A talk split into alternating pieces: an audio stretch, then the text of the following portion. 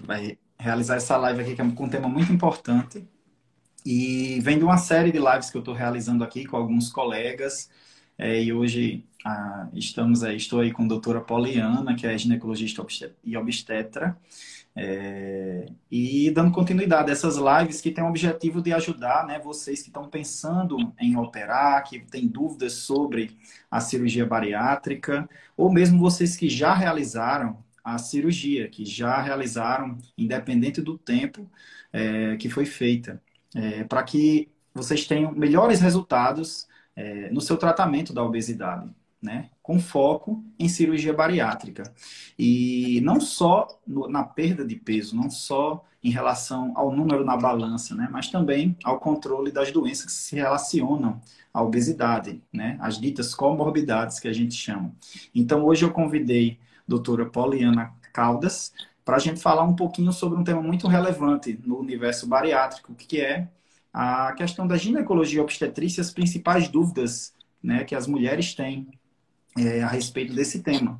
Então, a gente selecionou aqui algumas principais, vamos dizer assim, as dúvidas mais recorrentes. Acredito que também na realidade da ginecologia obstetrícia, no consultório de ginecologia obstetrícia, né? Não só no consultório da cirurgia bariátrica. Eu gostaria que a doutora Polyana se apresentasse aí para o pessoal, para conhecer você melhor, antes da gente começar. Boa noite, pessoal. Então, meu nome é Polyana. Eu me formei na UFRN, em Natal, e né, fiz medicina na UFRN, e aí eu fiz residência aqui em São Paulo, fiz residência em Ribeirão Preto, em ginecologia e obstetrícia, e aí eu fiz a especialidade de uroginecologia e cirurgia ginecológica, uroginecologia a partir da incontinência urinária na mulher, e agora eu estou morando aqui em São Paulo, atendendo aqui em consultório, fazendo cirurgias e atendo aqui em São Paulo. Muito bem-vinda, doutora Polyana, minha colega de graduação. E me apresentando, para quem não me conhece, que está chegando agora, meu nome é Luiz Felipe, eu sou cirurgião do aparelho digestivo, especialista em cirurgia bariátrica. E aqui a gente vai discutindo, vai abordando vários assuntos, vários temas aí que são relevantes para vocês, porque conhecimento muda o desfecho dessa doença. Paciente que tem conhecimento, ele vai ter melhores resultados, ele vai ter melhores desfechos do que aquele paciente, do que aquela pessoa que não sabe, não conhece bem sobre o seu tratamento e sobre a sua doença, né? A obesidade, que é uma doença aí, uma pandemia aí, né? Atualmente. Então, vamos dividir aqui essa live em alguns temas, como eu falei, dos mais relevantes, as dúvidas mais frequentes em relação à ginecologia e obstetrícia. Vamos começar falando sobre anticoncepção, que é um tema muito recorrente, como eu falei. Quais os anticoncepcionais? Será que tem indicação? Quando a gente deve fazer? Qual o perfil de paciente que deve fazer? Que técnica, né, operatória, bariátrica, influencia nisso aí? A gente sabe que 80% dos pacientes que operam bariátrica hoje são mulheres. Então, é um público muito grande, né? E desses 80%, pelo menos a metade está em idade fértil. Então, é muito importante esse aconselhamento em relação à anticoncepção e o aconselhamento na saúde reprodutiva como um todo, né? Então, eu gostaria aí, Polyana, que você falasse um pouquinho aí a respeito da anticoncepção em relação à obesidade, né? Na paciente obesa, que ainda não foi operada, que ainda está com a doença obesidade sem controle, vamos dizer assim, potencialmente ela tem uma probabilidade de estar com essa doença sem controle quando comparada a paciente que foi operada de bariátrica. Então, eu sou apaixonada por anticoncepção, porque eu acho que muda o rumo da vida da mulher, realmente. A gente conseguir se planejar, né, o momento certo de ter filhos, eu acho super importante.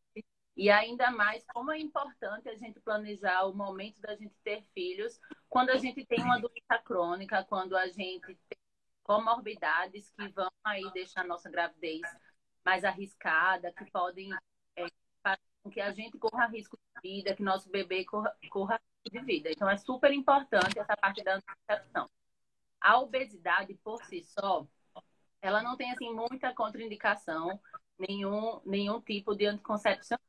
O único anticoncepcional que a gente viu que tem níveis hormonais mais baixas é o anticoncepcional de adesivo. Então, o adesivo, por causa do panículo adiposo, né, do braço, da cola muito na perna, no abdômen, para ficar aquele adesivo coberto, o adesivo, às vezes, ele não consegue fazer um nível plasmático, nível do sangue, de hormônio suficiente. Então, ele acaba que cai a eficácia dele um pouco, tá? Isso a gente falando de vias de anticoncepcional, né? Então, o adesivo não é muito indicado para mulheres obesas, porque pode sim falhar mais do que outras mulheres, tá? Isso em taxa de falha. Agora, quando a gente vai falar assim de contraindicações, de ai, faz mal, vai me trazer algum mal, a gente sempre tem que ver as comorbidades associadas.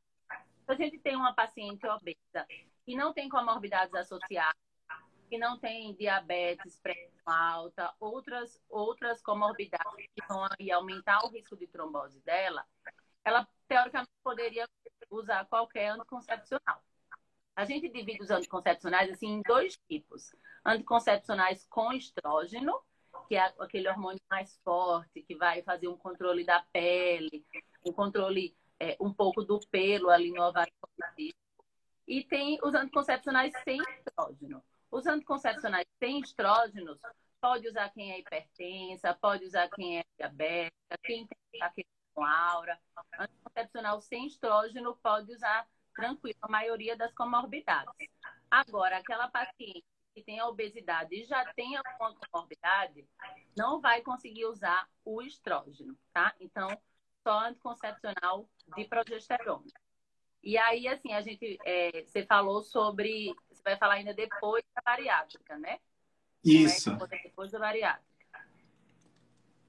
Bem, você vai continuar alguma coisa? Você quer que eu fale já da pós-bariátrica? Não, tanto faz. Eu acho importante a gente falar só em relação ao estrógeno, em relação ao aumento ali do risco de tromboembolismo venoso, que no paciente obeso, né, a obesidade adiciona, além do próprio risco do estrógeno, né, ele adiciona por si só. A obesidade é já um fator de risco para tromboembolismo, que é a trombose, né, a formação daqueles coágulos, tanto que a gente faz na cirurgia, não só na cirurgia bariátrica, mas qualquer cirurgia em paciente obeso, a gente tem que fazer profilaxia, que é a prevenção. São medidas que visam prevenir a formação desses coágulos, principalmente nas veias ali dos membros inferiores.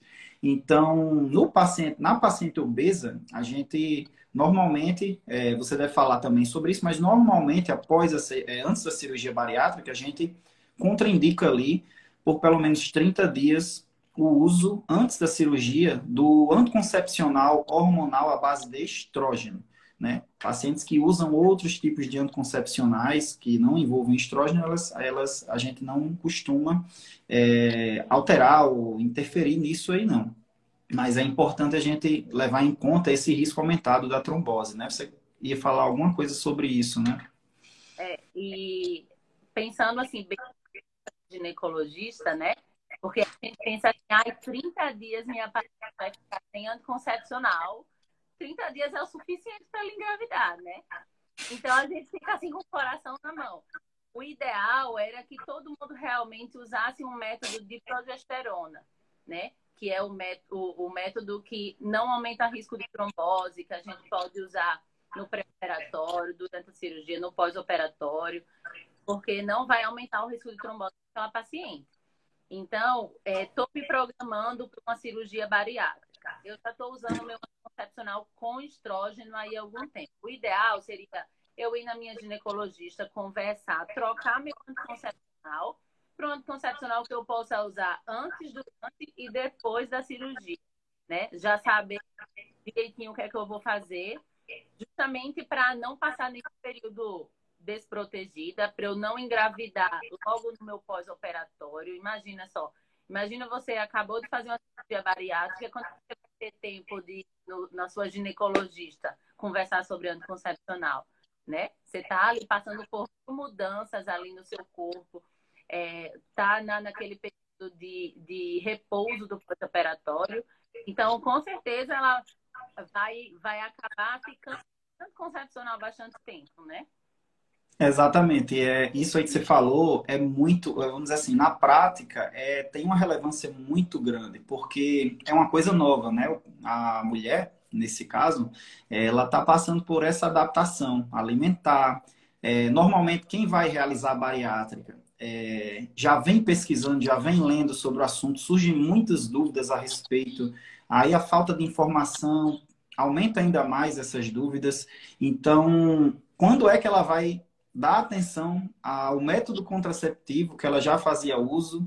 Quando suspende, às vezes ali é no preparo pré-operatório, muitas vezes pelo próprio cirurgião. Então, ela não tem, às vezes, tempo de falar com a ginecologista, com o ginecologista que acompanha.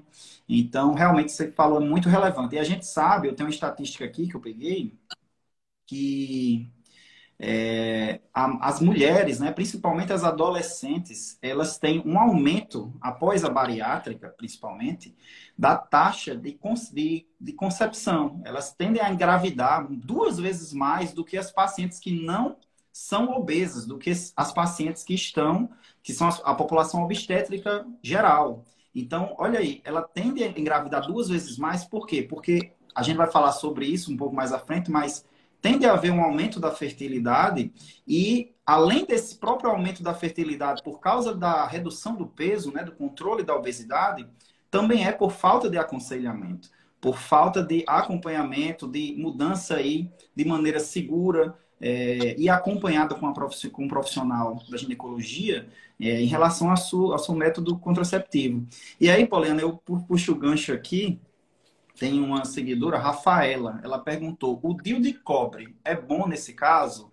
No caso, a gente usar o método contraceptivo do DIU, né, o dispositivo intrauterino, quais são os métodos aí que você falou, uma mudança, né, de antes e depois? Será que o DIU é uma boa? O que é que você diz aí a respeito disso? A paciente obesa, ela costuma ter mais sangramento anormal. Então, uma menstruação irregular ou um fluxo intenso, ela costuma, por causa da fisiopatologia mesmo, dos hormônios, aquilo tudo, na endocrinologia lá da menstruação, tá? O cobre, ele é um método que ele aumenta um pouco o fluxo e a cólica. Então, se eu pego um paciente que tem pouco fluxo e pouca cólica, esse aumento não vai ficar desconfortável. Agora, se eu pego uma paciente que tem um fluxo moderado, uma cólica mais ou menos, esse aumento vai ficar ruim para ela. Então, o DIU de cobre é em casos selecionados, tá? E como eu falei, a obesa, ela costuma ter mais sangramento anormal, o ideal para ela seria um de progesterona, porque aquela progesterona que o DIU solta ali dentro do útero vai diminuir o fluxo, vai diminuir a cólica, vai deixar isso controlado. Tá? Os métodos de progesterona, além do de progesterona que fala, tem o outro método de longa duração, que é o implante, tá? O implante subcutâneo no braço. Ele parece um palitinho de fósforo que a gente implanta embaixo da pele e ele fica lá liberando hormônio de forma contínua por 3 anos.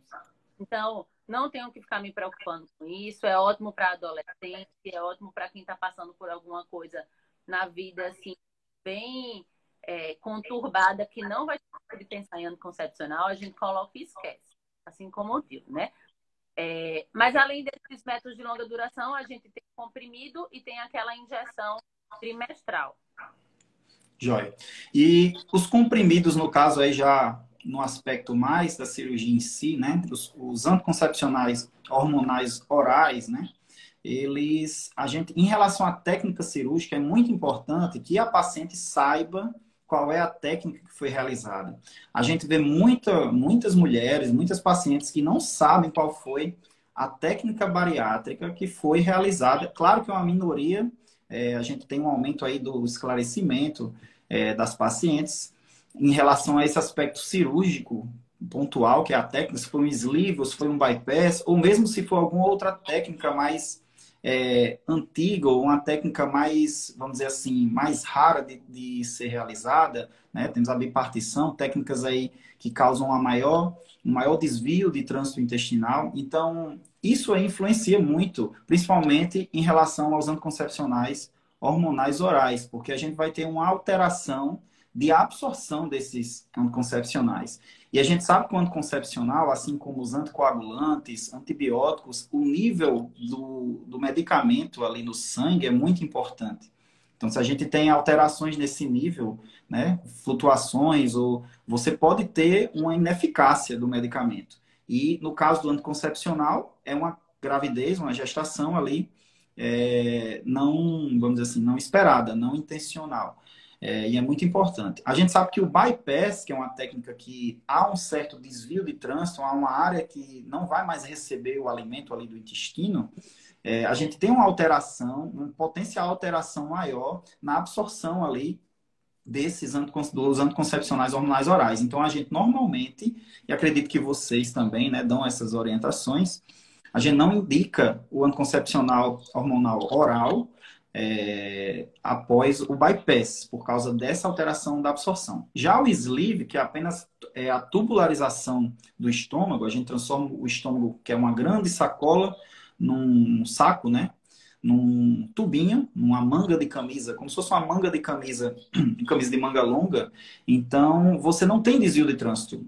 O nutriente, medicamentos que são ingeridos por via oral, eles vão passar por todo trânsito intestinal ali, e a gente vê uma menor alteração. Então, a gente não contraindica o anticoncepcional hormonal oral após o sleeve. É importante que existem alguns estudos e a literatura que fala que a gente não deve fazer anticoncepcional à base de estrógeno após a cirurgia, ali por pelo menos um mês também. Isso aí não é uma coisa, não é uma conduta muito regular entre as equipes, entre os cirurgiões, mas tudo isso visando ali a redução do risco de tromboembolismo venoso, porque a paciente ainda está obesa, né, naquele primeiro mês. Então, isso é um aspecto importante e mais relacionado aí à cirurgia bariátrica. Tem algum outro ponto, Polyana, você gostaria de falar a respeito da anticoncepção? Eu vi aí que uma seguidora falou aí a respeito dos métodos de barreira, né? Uma boa opção também nesse meio tempo aí, né? Além da hormonal, né? Os métodos de barreira, eles são menos eficazes. Primeiro, porque falha mais, né? Então, assim, o preservativo pode estourar, pode acontecer isso. E dependendo do período do mês, a pílula do dia seguinte pode não funcionar. A pílula do dia seguinte, ela só funciona se a mulher não tiver ovulado ainda. Se ela não tiver ovulado, não vai funcionar. E é um método de emergência, né? Um método que não é para ser usado rotineiramente, não é um... Isso. Então, assim, se a gente for comparar a taxa de falha do preservativo, é de 25%, né? 20 a 25%. Porque uso errado, usa o preservativo no final da relação, não usa a relação inteira, tem a chance de rasgar, tudo isso. Então, é mais arriscado, né? A gente sempre está querendo o ideal. Certo. Acho que dá para a gente passar para o próximo tópico, né? Que é em relação à fertilidade, né? Aquelas mulheres que têm dificuldade para engravidar, que desejam, têm um sonho aí de ter filhos e não conseguem por conta da obesidade. Ou melhor, a obesidade influenciando aí como um dos principais fatores para a infertilidade. Eu queria que você falasse um pouquinho aí da influência aí da obesidade em relação ao potencial de fertilidade da mulher, né? Por que é tão preocupante a obesidade em relação a esse tema? A obesidade, ela causa principalmente uma desordem endocrinológica, né? Os hormônios, como um todo, ficam alterados por causa da obesidade, dos hormônios que as células de gordura produzem. E a mulher obesa, ela tem muito mais irregularidade menstrual, e a mulher obesa pode ter a síndrome do ovário policístico, né? Que é uma grande causa de irregularidade menstrual. Então, esses fatores, eles influenciam muito na fertilidade, porque a mulher não consegue ovular todos eles normalmente. Então, tem essa parte da anovulação, da mulher fica 2, 3 meses sem conseguir ovular, então fica aquele longo período sem menstruar, normalmente, né? Então, não vai ter chance de engravidar todos os meses porque não tem óvulo todos os meses. Mas, além disso, a gente tem também uma queda na qualidade dos óvulos por causa de toda essa inflamação que a célula de gordura produz no corpo. Então, mesmo mulheres que vão ser submetidas à fertilização in vitro, né? Que a fertilização in vitro, a gente pega o óvulo, pega o espermatozoide, faz o embrião no laboratório e coloca o embrião pronto dentro do útero. Esses óvulos que a gente capta, eles são de pior qualidade. Eles podem ser de pior qualidade por causa de todas essas desordens hormonais, tá? Inflamatórias do depósito, né? Da sala de gordura. Então... É muito comum, já puxando um gancinho para a síndrome do ovário policístico, né? Que é mais comum na mulher obesa. Normalmente, quem tem síndrome do ovário policístico tem também uma obesidade associada. Então, na síndrome do ovário policístico, a gente tem essa dificuldade de ovular, tem os irregulares, e é super comum a uma mulher que vem ganhando peso devagar, não tem a menstruação irregular. E aí, de repente, tem uma hora assim que ela ganha um pouco mais de peso num período menor de tempo e aí começam a aparecer os sintomas do ovário policístico. Porque isso está muito atrelado, né? Então, eu nem sabia que eu tinha ovário policístico, eu descobri porque eu ganhei peso agora na pandemia e os sintomas todos apareceram de uma vez. Então, é bem clássico também a mulher que emagrece e os sintomas da síndrome do ovário policístico melhoram. Então, a gente consegue, com o emagrecimento, né, seja pelo tratamento clínico ou pela cirurgia, a gente consegue, com o emagrecimento, melhorar o funcionamento do ovário, melhorar a ovulação, então passar a ovular todos os meses, melhorar os hormônios do corpo inteiro de uma forma geral, diminui o nível de testosterona, então a pele fica menos oleosa, diminui aqueles pesos que aparecem na síndrome do ovário policístico, e o ciclo fica mais regular. A mulher só emagrecendo, consegue engravidar espontaneamente, sem precisar de fazer nenhum tratamento de reprodução assistida. Isso chega até a espantar, né? A ser uma surpresa, porque a gente sabe que as mulheres obesas que têm ciclos regulares, né, que são eumenorreicas, como a gente fala, né? Isso me corrija se eu estiver errado aí, porque faz tempo que eu não falo essa palavra. Mas mulheres obesas que têm ciclos regulares, ou seja, que menstruam ali certinho, elas tendem a engravidar menos, né, do que uma mulher que não é obesa, que tem o mesmo ciclo regular. Então, a questão não é só do ciclo menstrual em si, mas como você falou, da qualidade do óvulo, enfim, de toda essa parte mais complexa aí da concepção. Uma coisa que você me lembrei quando você falou é em relação à taxa de concepção que acontece só no início ali. A paciente perde peso, muitas vezes ela engravida, por causa dessa perda de peso ali e controla também aquela, como você falou, aquela alteração do ciclo menstrual, hormonal, sintomas da síndrome do ovário policístico, androgenismo, né? O crescimento dos pelos, como você falou, tudo isso por causa do aumento do hormônio sexual masculino ali no tecido gorduroso, né, que a gente vê. E a gente vê esse retorno da fertilidade após a bariátrica, na verdade após a perda de peso, mas marcante na bariátrica, porque é uma perda de peso contundente, ali em torno de 3 meses após a cirurgia. 3 meses, 5 meses, você já vê as mulheres retornando, ou mesmo, às vezes, nunca tiveram, né, ciclos regulares, apresentando ciclos regulares e ficando férteis novamente. Então, a gente... Fica o alarme aí, né? A importância do tratamento da obesidade nesse aspecto da saúde reprodutiva da mulher, que é muito importante. E também na qualidade de vida como um todo, né? Isso gera preocupação, a mulher ali com um ciclo irregular, acha que tem algo errado, acha que tem algo a mais, né? Além da própria obesidade e essas alterações outras, como a síndrome dos ovários policísticos. Então é muito importante aí esse controle da obesidade, como você falou. Né? Pode falar. Do ovário policístico de novo, eu vejo muitas pacientes chegando, pacientes obesas, com sintomas de ovário policístico, chegando com anticoncepcional com estrógeno, né? Que alguém passou para tratar o ovário dela, né? E, ai, toma esse anticoncepcional aqui por 3 meses e volta pra gente repetir o ultrassom. Eu quero morrer,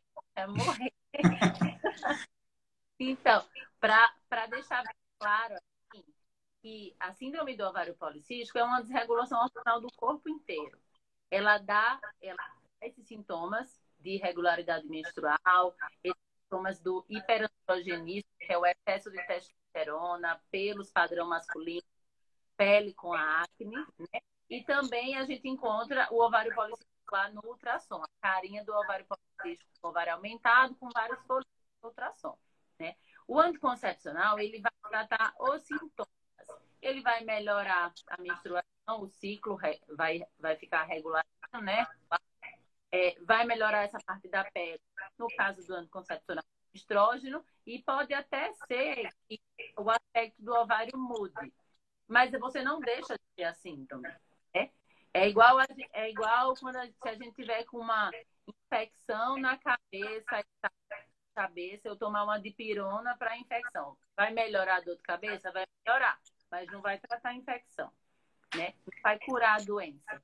O que vai controlar essa doença crônica, que é a síndrome do ovário policístico, são todas as mudanças no estilo de vida, que inclui perder peso, inclui controle da alimentação, inclui a atividade física, todas essas é multifatorial, né? Então, isso vai fazer o controle da síndrome do ovário policístico e pode realmente, assim, reverter completamente os sintomas.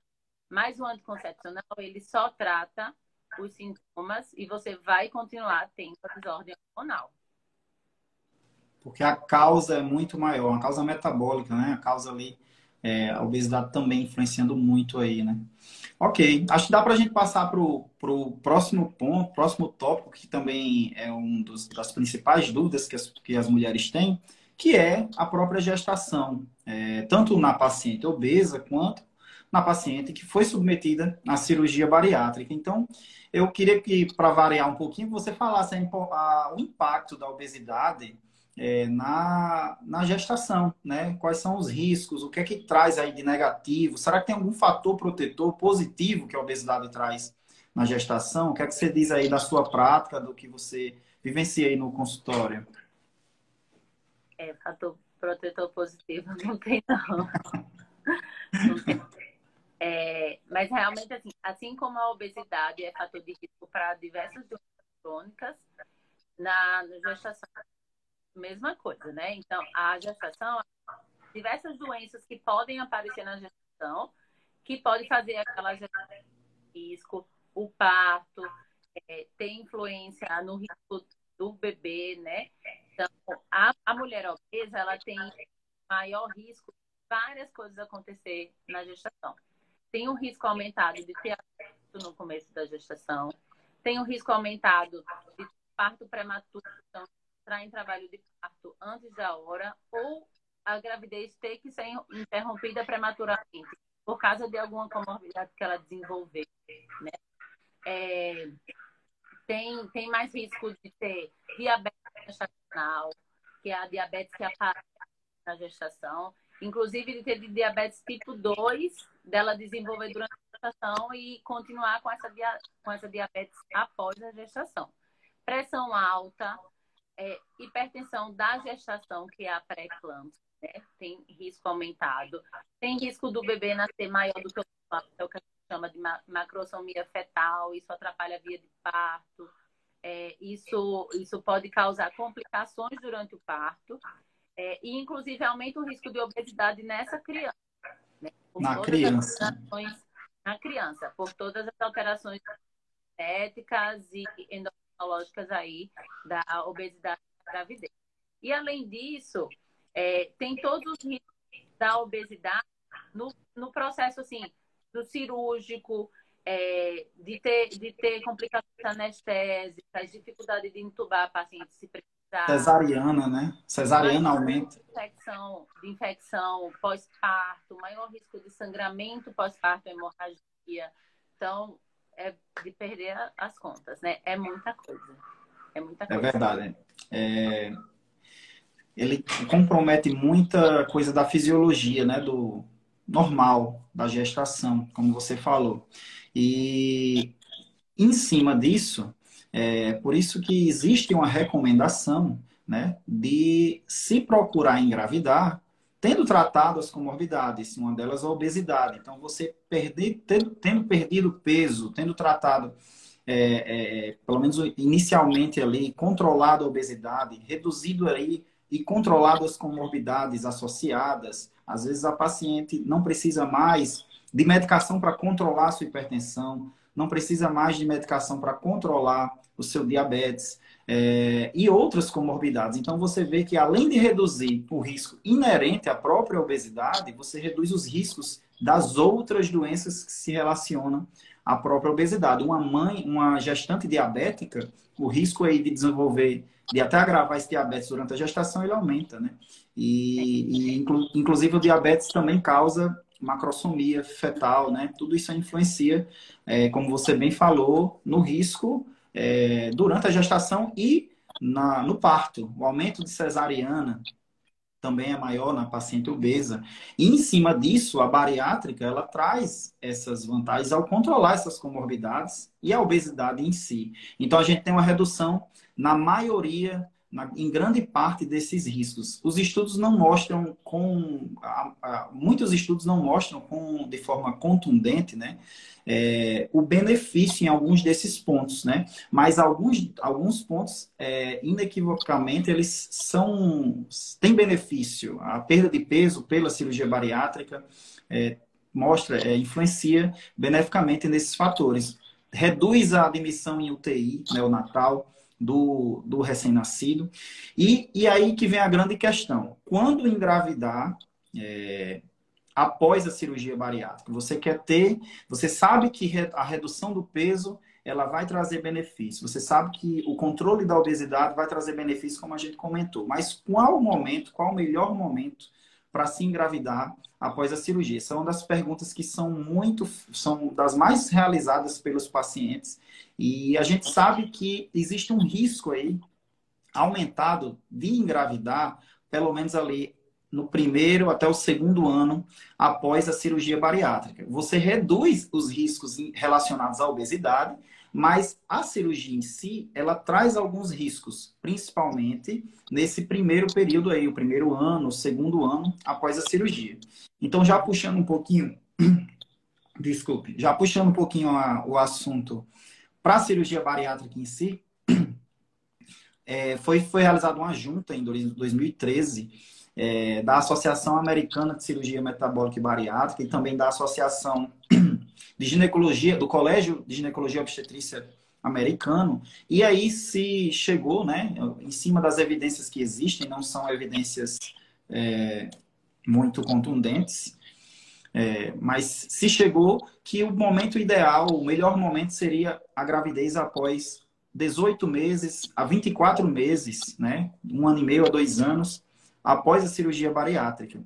Principalmente por alguns riscos que a cirurgia traz, né? O primeiro deles é o risco nutricional, né?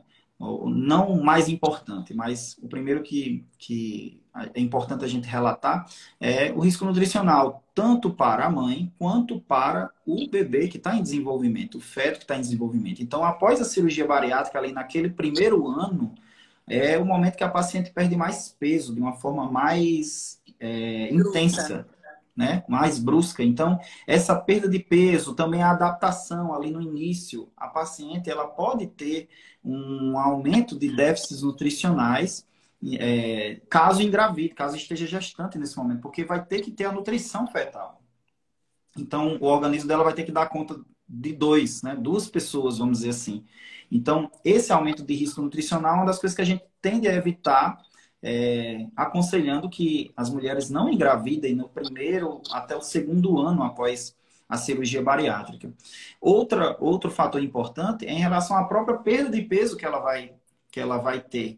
Então, se a paciente ela não está gestante, ela tende a ter uma maior perda de peso do que se ela engravida nesse primeiro ano, que é o momento que ela tem uma perda de peso mais intensa. Então, isso pode comprometer o próprio tratamento da obesidade. A gestação ela entraria aí como um fator que talvez atrapalhasse essa perda de peso.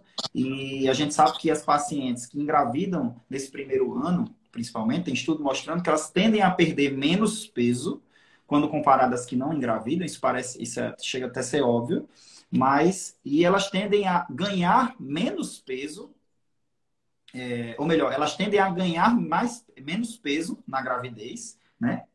E elas tendem a perder menos peso após. Então, influencia tudo isso aí na gestação, nesse primeiro ano, no segundo ano, após a cirurgia. Então, a gente não aconselha realmente que a paciente engravide aí nesse meio tempo. Tem algum aconselhamento que vocês dão em relação à paciente bariátrica no transcurso da gravidez? Ou tem em relação ao pré-natal também, antes da gestação, que é importante a gente relatar aqui? Eu acho que é principalmente estabilizar o peso, assim, sair daquele período de perda brusca de peso, que ela realmente vai ter mais testes nutricionais, como você falou, então é importante isso. E é muito comum, assim, anemia, né, na paciente pós-bariátrica. E anemia é um problema na gestação, porque durante a gestação a mulher já cai o HB, que é a hemoglobina, né? A mulher já fica naturalmente porque aumenta o volume sanguíneo circulante. Então, uma paciente que já tem anemia vai cair muito. Isso pode realmente dificultar as trocas com o bebê, né? A passagem para o bebê. Pode dar muitos sintomas para a paciente. Então, a paciente com anemia fica cansada, sonolenta, dificuldade de respirar, todos aqueles sintomas de anemia. Então, é muito importante controlar direitinho essa anemia, fazer uma reposição adequada de ferro e ácido fólico, tanto no pré-gestacional, né? Deixar bem controlado e durante a gestação inteira, ficar bem de olho nessa parte. Inclusive, anemia também aumenta risco de parto prematuro. Então, é super importante a gente não deixar cair muito a hemoglobina. Então, a importância do controle, né? Do preparo, da programação de uma gestação em que a mulher vem se preparando, né? Já é importante isso na paciente não obesa, não bariátrica, né? E tem uma relevância maior na paciente bariátrica por causa dessas questões nutricionais, né? Desses déficits que podem acontecer e que acontecem mais do que na população não bariátrica, não obesa. Como você falou, a anemia é um ponto muito importante, não só na gestação, mas na paciente bariátrica em geral, que não está grávida, mas existem outros nutrientes que a gente também monitora, isso no preparo pré-operatório, tanto quanto no pré-natal, né? Que é a vitamina D, né? A vitamina B12, o ácido fólico que você falou, o ferro, o cálcio, todos esses nutrientes, esses principais nutrientes, eles vão ter alterações de absorção após a cirurgia bariátrica. Mas essa alteração de absorção, ela é irremediável? A paciente vai ter essa deficiência? Não necessariamente. Daí a importância do acompanhamento. Então, a gente sabe ali que o ferro e o cálcio, eles são absorvidos ali no início do intestino. Então, pacientes que realizam bypass, assim como a vitamina D, ela é absorvida ali no início do intestino. Pacientes que realizam bypass, o alimento não passa por essa região inicial, como eu falei. Então, a gente tem que ter uma atenção maior, um preparo nutricional maior, a suplementação, tanto de polivitamínicos, né? Como também de vitaminas e nutrientes específicos, a gente fazer a reposição. A vitamina B12, que é muito importante, ela precisa de uma substância que é produzida no estômago. Quem faz sleeve com a massa menor do estômago, o estômago agora é só um tubinho, né? Essa substância, que é o fator intrínseco, ela não vai ser tão produzida assim, não vai ter uma quantidade adequada. Então, já compromete. Então, às vezes, a gente tem que fazer a reposição, além da reposição oral, que depende desse fator, a gente tem que fazer uma reposição parenteral, às vezes injeção, né? Venosa, que a gente tem que fazer. Mas, diante do acompanhamento, o paciente realizando o acompanhamento adequado, tanto o pré-natal quanto o acompanhamento com o cirurgião, que deve ser feito aí anualmente, pelo menos, na paciente que já vem, que já é operada aí há mais de 2 anos, há mais de 1 ano, a gente consegue identificar essas deficiências e realizar a suplementação de maneira oportuna para que a paciente não venha desenvolver nenhum déficit nutricional que pode comprometer tanto a saúde dela quanto do feto que está em desenvolvimento, né? Joia, Polyana, você tem alguma... Eu queria que o pessoal que está assistindo, se tiver alguma dúvida, pode deixar alguma pergunta, né? Eu anotei algumas perguntas que o pessoal fez antes. Opa! Eu vi uma pergunta aqui, se o exame do diabetes era o mesmo na paciente operada, né? Acho que ela está falando daquele teste oral de tolerância à glicose, né? Que a gente toma a glicose e depois mede a glicemia. Então, assim, em quem fez o bypass, né, não vai dar para fazer esse teste oral de tolerância à glicose. Então, a gente não faz como diagnóstico de diabetes na gestação. A gente faz só a glicemia de jejum e hemoglobina glicada. Joia.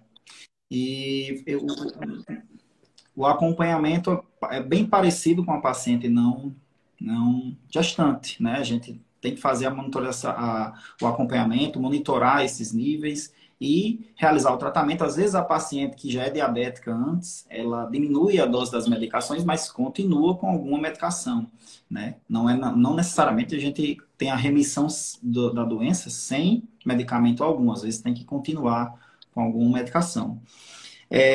Jeane, que é uma seguidora, perguntou: o anel vaginal e o adesivo, eles podem ser usados aí como métodos contraceptivos na paciente bariátrica, paciente obesa? Eu tinha falado do adesivo aqui, na paciente obesa. Sim, então a questão da absorção. O adesivo não faz um nível tão bom sanguíneo, mas na paciente bariátrica, que já emagreceu, que já está com IMC adequado, ou ali no máximo sobrepeso, a gente pode sim usar o adesivo e usar o anel vaginal, tá? Porque aí não passa pela via oral, vai direto para o sangue. Então, o adesivo, cola ele na pele e a pele absorve o hormônio e vai direto para o sangue. O anel vaginal é um anelzinho de silicone que ele libera hormônio, a gente coloca ele dentro da vagina e a mucosa vaginal absorve o hormônio e vai direto para o sangue também. Então, não tem essa passagem pelo intestino, não tem esse problema. E eles são todos com estrógeno, então não pode ter nenhuma outra contraindicação, né? Checados com morbidade. Pacientes com histórico de trombose, né? Normalmente a gente já é contraindicado, independente de ser obeso ou não, embolia pulmonar, enfim, eventos tromboembólicos em geral. E eu acho que é isso, acho que a gente abordou aí as principais dúvidas, tá? Você gostaria de adicionar alguma coisa, Polyana, a respeito da saúde da mulher, saúde reprodutiva, alguma orientação, não necessariamente para paciente obesa e bariátrica, mas que inclui também esse grupo, ou que tem alguma relevância maior nesse grupo, que você gostaria de falar aqui? Sim, eu queria falar só em câncer associado ao hormônio, que as pacientes obesas têm risco aumentado. As pacientes obesas têm risco aumentado, que é o câncer de endométrio e o câncer de mama, tá? Então, quando a gente trata também como melhora, a gente diminui esse risco, que é super importante. São cânceres bem presentes nas mulheres, o câncer de mama é o que mais... mata, né, de maior incidência, e o câncer de endométrio é um super importante, assim, associado à obesidade. Uma pergunta que eu me lembrei agora aqui, que é muito frequente, é em relação à libido, né, ao desejo sexual, enfim, que é muito comum as mulheres, principalmente as mulheres, perguntarem se após a cirurgia bariátrica vai alterar, vai diminuir.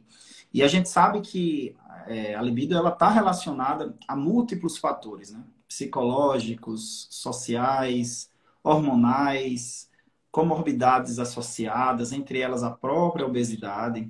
Então, normalmente, o que a gente observa é que com a perda de peso em relação a esse aspecto específico e sua influência na libido, há uma melhora. Mas não dá para a gente dizer que vai sempre haver essa melhora, porque a causa... ela é multifatorial. Você, assim, são vários fatores que influenciam nessa questão da libido. Na sua prática, você observa também esse questionamento das pacientes? Se é algo, se você percebe, se é mais frequente, aí já é uma experiência pessoal, né? Se é mais paciente nas pacientes obesas, ou você vê que realmente é um mix aí, uma mistura aí, que você quer que você fale aí sobre isso? Sim, mas realmente assim, a tendência é aumentar pela organização hormonal que acontece, né? E pelos diversos fatores externos que esse processo de emagrecimento causa na mulher.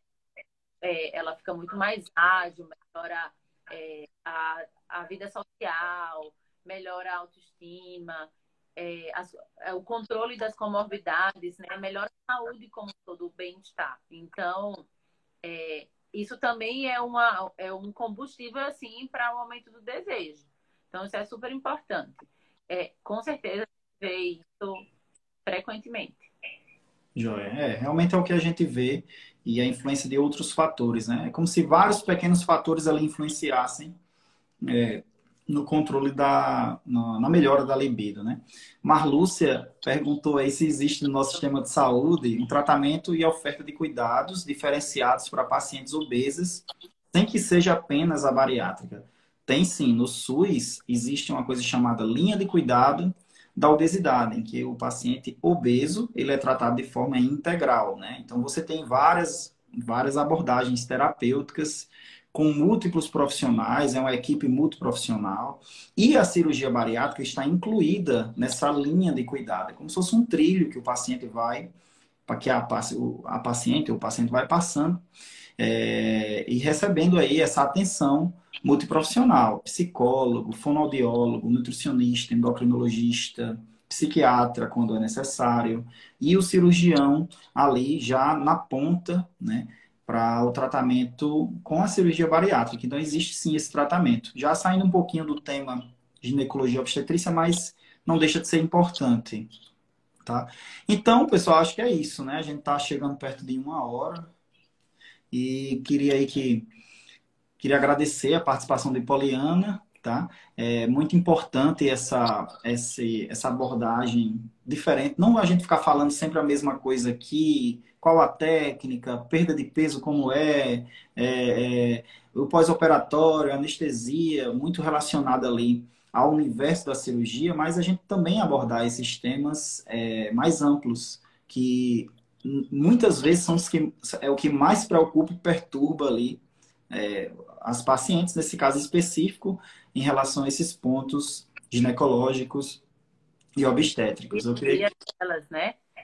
Dia a dia delas vai muito mais a cirurgia ali, que vai acontecer de uma forma pontual, vai ter um acompanhamento, mas essa parte da ginecologia está todo dia lá. Exatamente. É como eu falo no consultório, a parte mais fácil do seu tratamento é a cirurgia em si, porque não vai ser você que vai fazer. Você vai chegar, vai ser submetido ao procedimento com todo o padrão, enfim, com todo o cuidado, e o antes e o depois é o que que você tem que aprender a lidar, entender, saber onde você está pisando, e o conhecimento, ele traz segurança, traz confiança e traz principalmente tranquilidade. Não só nos aspectos, como eu falei, cirúrgicos em si, mas também aí, olha, muitas questões anticoncepcional, né? Gestação, que é muito importante. Então, muito obrigado, Polyana, pela participação. Foi muito legal, muito proveitoso. Eu acho que somou muito para as pacientes. E deixo aí o espaço para você falar alguma coisa para a gente terminar. Ai, gente, amei o convite. Ai, eu sempre quis dizer isso, amei o convite. Amei, foi ótimo. Eu acho que ajudou muito as pacientes, assim, a esclarecer muitas dúvidas, tenho certeza. E estou à disposição aí, se vocês quiserem mandar direct com alguma dúvida, e aí Luiz Felipe para parcerias futuras. Sim, com certeza. E só fale de novo aí onde é que você trabalha, como é que o pessoal te encontra, na rede social, enfim, no Instagram. Eu tô aí, ó, doutora Polyana Caldas, tô aqui no Instagram e lá no meu, eu tenho um consultório aqui em São Paulo, em Moema, e lá no meu perfil vocês vão encontrar lá meu contato para marcar, tá? Joia.